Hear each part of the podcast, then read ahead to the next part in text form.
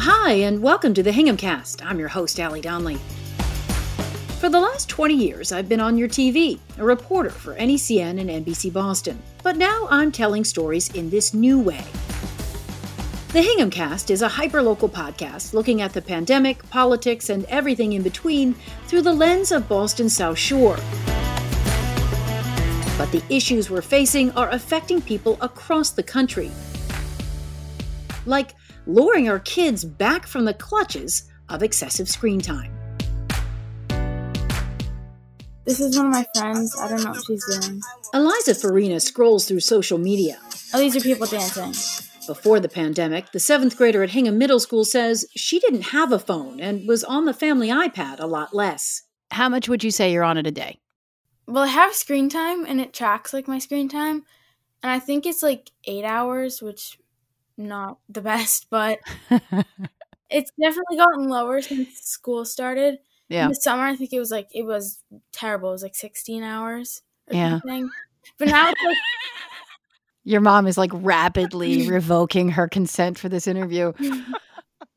Mom Cindy says they don't let her use it during school, but gave Eliza a phone earlier than they had planned after COVID shut everything down.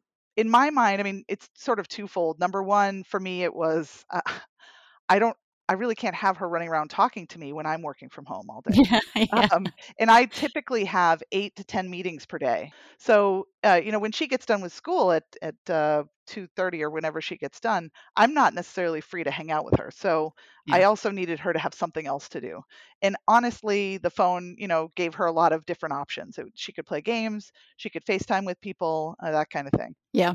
well, I get to socialize in like different ways. But then also it's like also not good for my health, and I know that.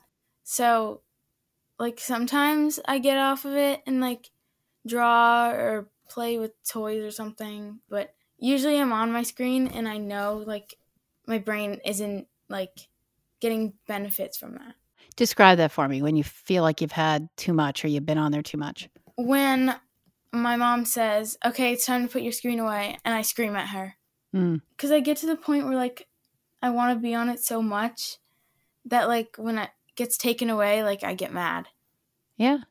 All right. So, Cindy, Boston Children's just put out a new study on pandemic screen use. More than a third of parents said screen time was causing more severe arguments than before COVID, usually over how much time the kids were on.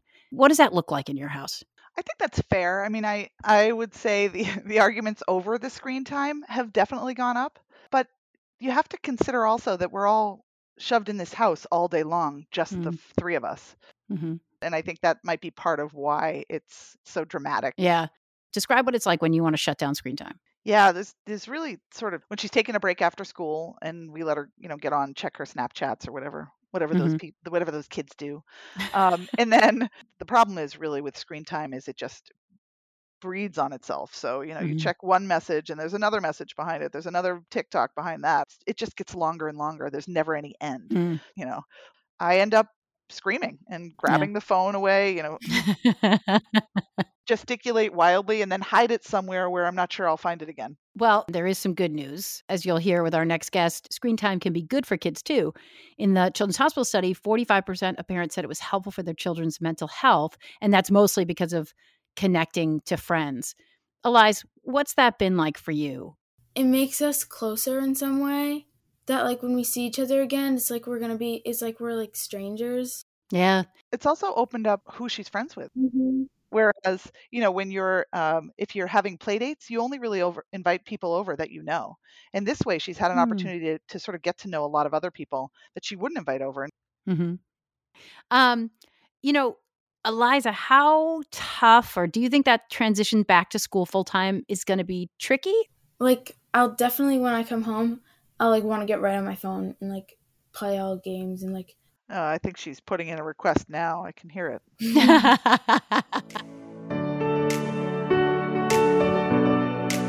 We're going to leave Cindy and Eliza there to take a quick break. If you like the podcast, subscribe and download wherever you listen. And if you want a reminder when episodes drop, log on to thehinghamcast.com and sign up for our once a week emails. Okay, let's get back to the conversation. I want to bring in my next guest, Meghan Owenz. She's a psychologist, assistant teaching professor at Penn State, and the author of a new book called Spoiled Right Delaying Screens and Giving Children What They Really Need. Meghan Owenz, welcome. Thank you so much for having me, Ally. Thank you. Um, you wrote an article recently for the news site The Conversation, and it really caught my eye. Here's the headline it says, Kids spending too much time staring at screens, focus on positive goals to get them moving and reading and talking. So, I want to lay out what's been happening at my house and get your free analysis. So, when the pandemic hit, I was awesome mom. I gave my kids all sorts of cool activities to do. And then COVID got worse and home time dragged on. So everywhere I turned, experts were saying, don't worry about screen time, do what you have to do to survive. And I did big time. So now I feel like I have little tech junkies that I need to reprogram. I mean, we're fighting, there's crying, cajoling. It's bad. And now one's already back in school and the other will soon be. And I'm like, oh no. Yeah. Yeah. Well, many kids have a little bit of a pandemic induced screen habit that needs, you know, maybe a little work. Yeah. And so trying to cut screen time, limiting screen time, avoiding screen time altogether, these are all what we call negative goals, things that we're trying to get away from. Mm-hmm. Negative goals are associated with negative affect, meaning bad mood, reduced goal persistence, and they rely on our limited willpower. Mm. And so the opposite is positive goals. Those are things we want to move towards. And research shows that if we have positive goals, we may be more successful with them. So one of my favorite studies is when they took parents with one obese adult in the family and they either gave them an avoidance goal and a diet plan or they gave them a positive goal, mm. increased fruit and vegetable intake. And they didn't talk to them about high fat, high mm. sugar foods at all. Mm-hmm. And a year later, the families that had lost more weight were those with the positive goal. Hmm. And so I think we can choose to fight the screen time and have all these battles and all these negotiations. Yeah. Or we can choose to try to fill our kids' day with the things that are really good for them and watch the screen time incidentally reduce. Well, so let me ask you one thing. So by giving in and you know, my kids are just like Roblox, Roblox, Roblox. They're, they really are. It's like crazy have I done lasting damage? I want to assure parents that it's very unlikely you've done any kind of lasting damage. so research shows that even with a 1 week break from screens, that children's social skills improve, that their sleep improves. And so it's okay to say, "Hey, you know what? The screen time was a little higher than we typically had during the pandemic." But now things are looking hopeful and it's getting warmer outside and you're going back to school. And so we're going to reel in the screen time a little bit. But we're going to do it by filling our day with all those things that you weren't able to do during the pandemic and you weren't able to do during the winter. We're going to try and do more of the things we love. Okay, so um, I want to go through those things, but I also want to prime it with my constant inner negative Nelly.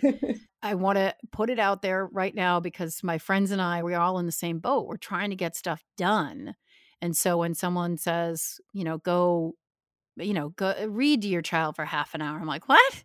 Read to my child? No, that's what Roblox is for. I mean, I'm like really in a bad place. And I don't even have a job. I'm like just podcasting.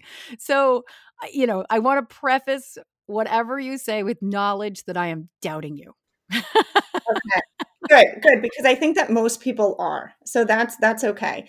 So one i would say that that doubt comes from a place of the screen time creating a problem that this only the screen time can solve. And so when our kid is bored, like they were a lot during the pandemic, and they pick up something like Roblox or YouTube Kids or whatever it might be, then they're less likely to be able to deal with that boredom and figure things out later on.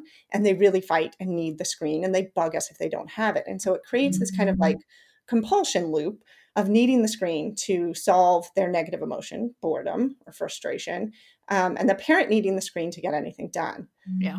Now, when we limit screens and we encourage children into these five activities that I'll talk about in a second, they start to be able to tolerate those negative emotions and learn to direct their day a little bit better. Mm. And so, after a period of time of doing this, you'll find that maybe they bother you more in the beginning for the first couple days. And then they sort of learn, hey, that limit is there.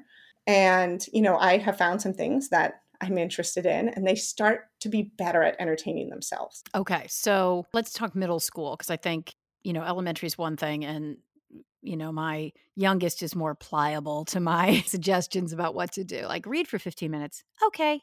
My middle schooler is a bit more mm, uh, pushes back a bit more. You know, she wants to be on Roblox, she wants to be on these games um and isn't great at self-directing. Um, and I pity the poor teachers that are going to have these kids in their their classrooms and be like, "What? I can't constantly be texting with my friend during school. What is this?" Yeah, yeah. So, I mean, first of all, I think shout out to all the middle schoolers out there because they're a little bit right.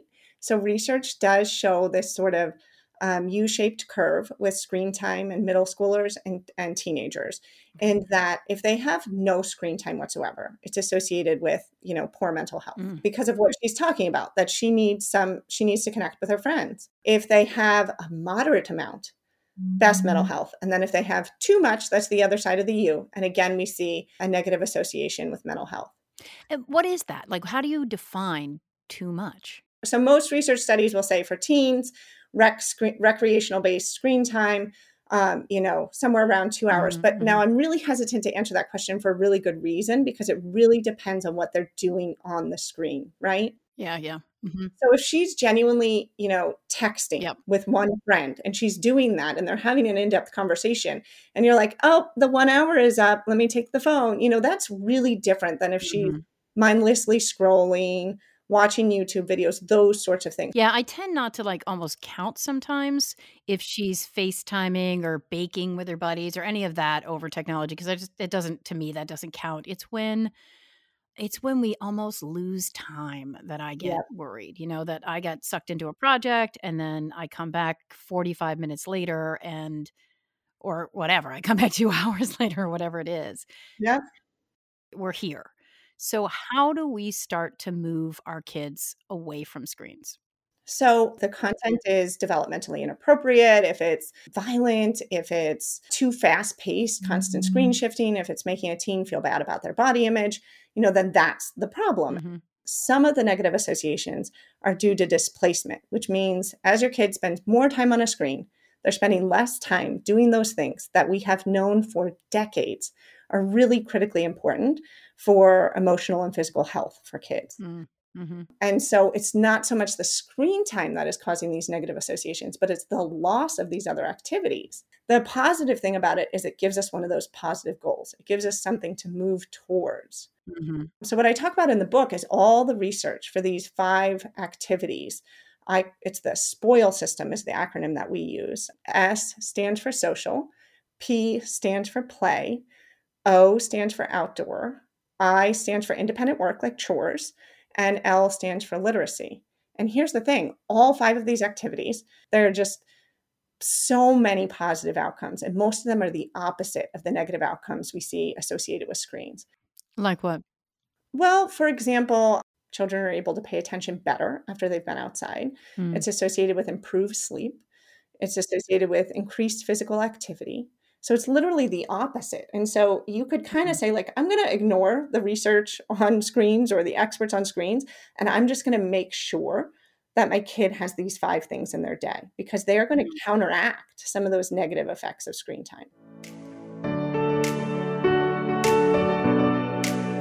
Let's take a quick break here to let you know that if you want to put faces with these voices, check out our page on the Hingham Anchor. It's hinghamanchor.com. You can also learn more about Meghan Owenz's SPOIL system and how to find her book on reducing the impact of screen time on our kids. As a reminder, that SPOIL acronym pushes us to focus on connecting kids with social activities, play, outdoor time, independent work like chores, and literacy.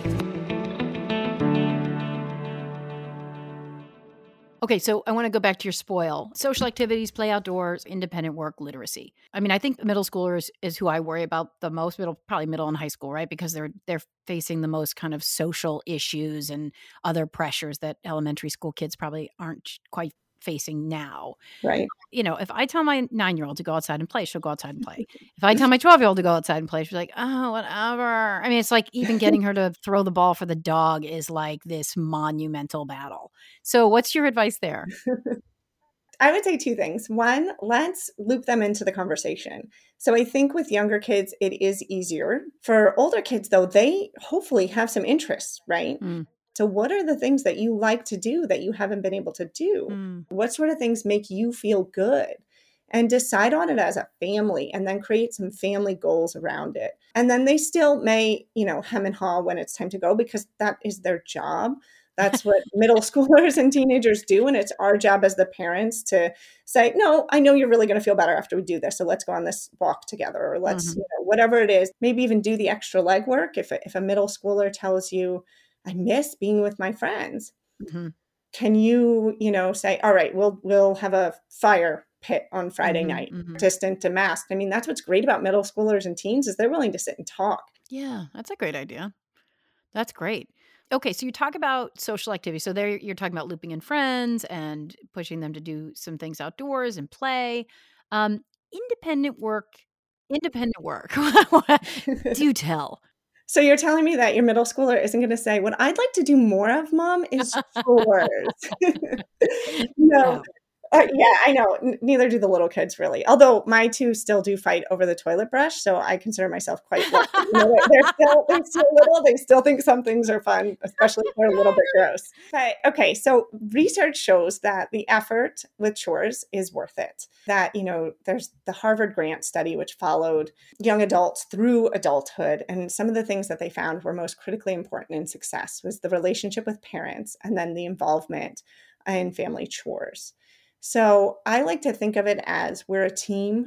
We all live here together. We all enjoy mm-hmm. the benefits of this together, and we're all going to work together on it. For middle schoolers and teenagers, I like the idea of giving them some responsibilities in the home that they can be totally responsible for, meaning we're not going to micromanage it. We're not going to come along and inspect it. Mm. Um, but maybe it, there's some natural consequences to it, like if they don't mow the lawn every week, then the lawnmower is going to continually choke. Mm. So something that they can have some ownership over and that they can feel good about. Mm-hmm, mm-hmm. My kids are never going to mow the lawn. I can I can tell you that right now. But something else. You play to their strengths. There's some kind of strength, whether they're an organizer or they're a cooker or you know whatever it is that that is a strength for them that they can kind of take on. That's a great idea to look at chores at what their strengths are. That's really interesting. I love in the conversation article you talked about, you know, positives versus avoidance goals and with the aim of quote edging out screen time. I really like the way that sounds because it sounds doable, right? I'm just slowly pushing it out. Yeah. Um, you also talk a lot about relying less on self control. What do you mean there? So, when we're trying not to do something, like I'm trying not to check social media or TikTok as a teen, mm-hmm. I'm using willpower.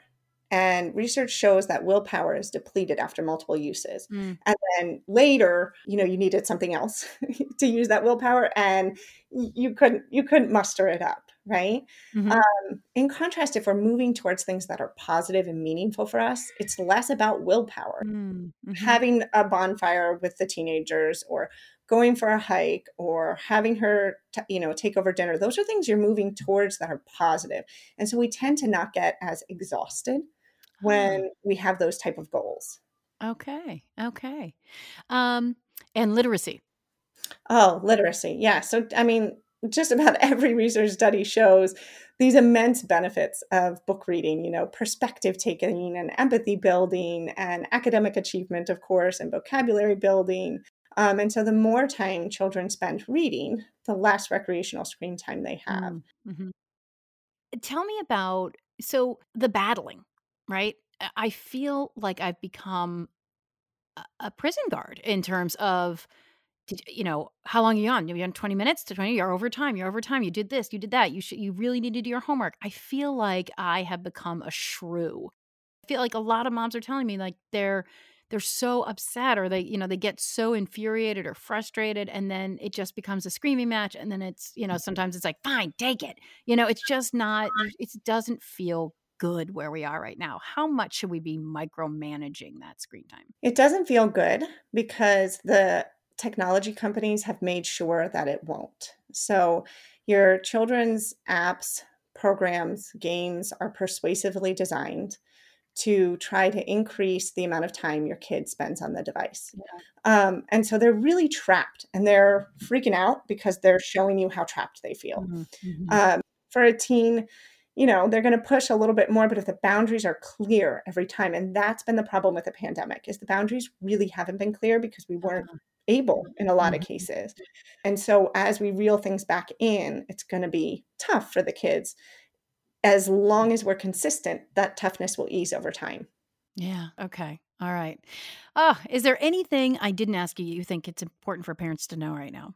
Uh, I would just say that I promise you, as you limit it, that it gets easier over time. Okay, you say that now, but I'm going to be calling you. Yeah. you promise. Yeah. oh, Meghan Owenz, this has been a great conversation. Thank you so much. Hey, thanks for having me, Ally. It was fun. I want to thank my podcast partner, the ridiculously talented producer editor Kristen Keefe our website was designed by Donna Mavrommatis and her great team at Mavro Creative. And we're psyched to bring yet another strong woman into the fold, our intern, Ellie Formasano from Boston College. I'm Ally Donnelly. Talk to you soon.